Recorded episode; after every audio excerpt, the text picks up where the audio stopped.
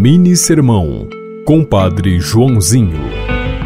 O caminho da felicidade é reconhecer e praticar a divina vontade. Aquele leproso chegou diante de Jesus e disse: Se queres, tens o poder de curar-me. E Jesus respondeu: Eu quero ser purificado. E o mestre tocou naquele homem e ele foi curado. Ficou feliz.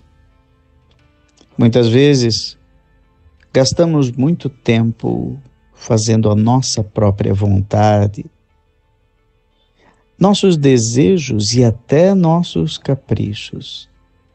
E colhemos frustração. Quando reconhecemos a vontade de Deus, o resultado é uma realização pessoal plena. Então faça a vontade de Deus e diga: se queres, tens o poder.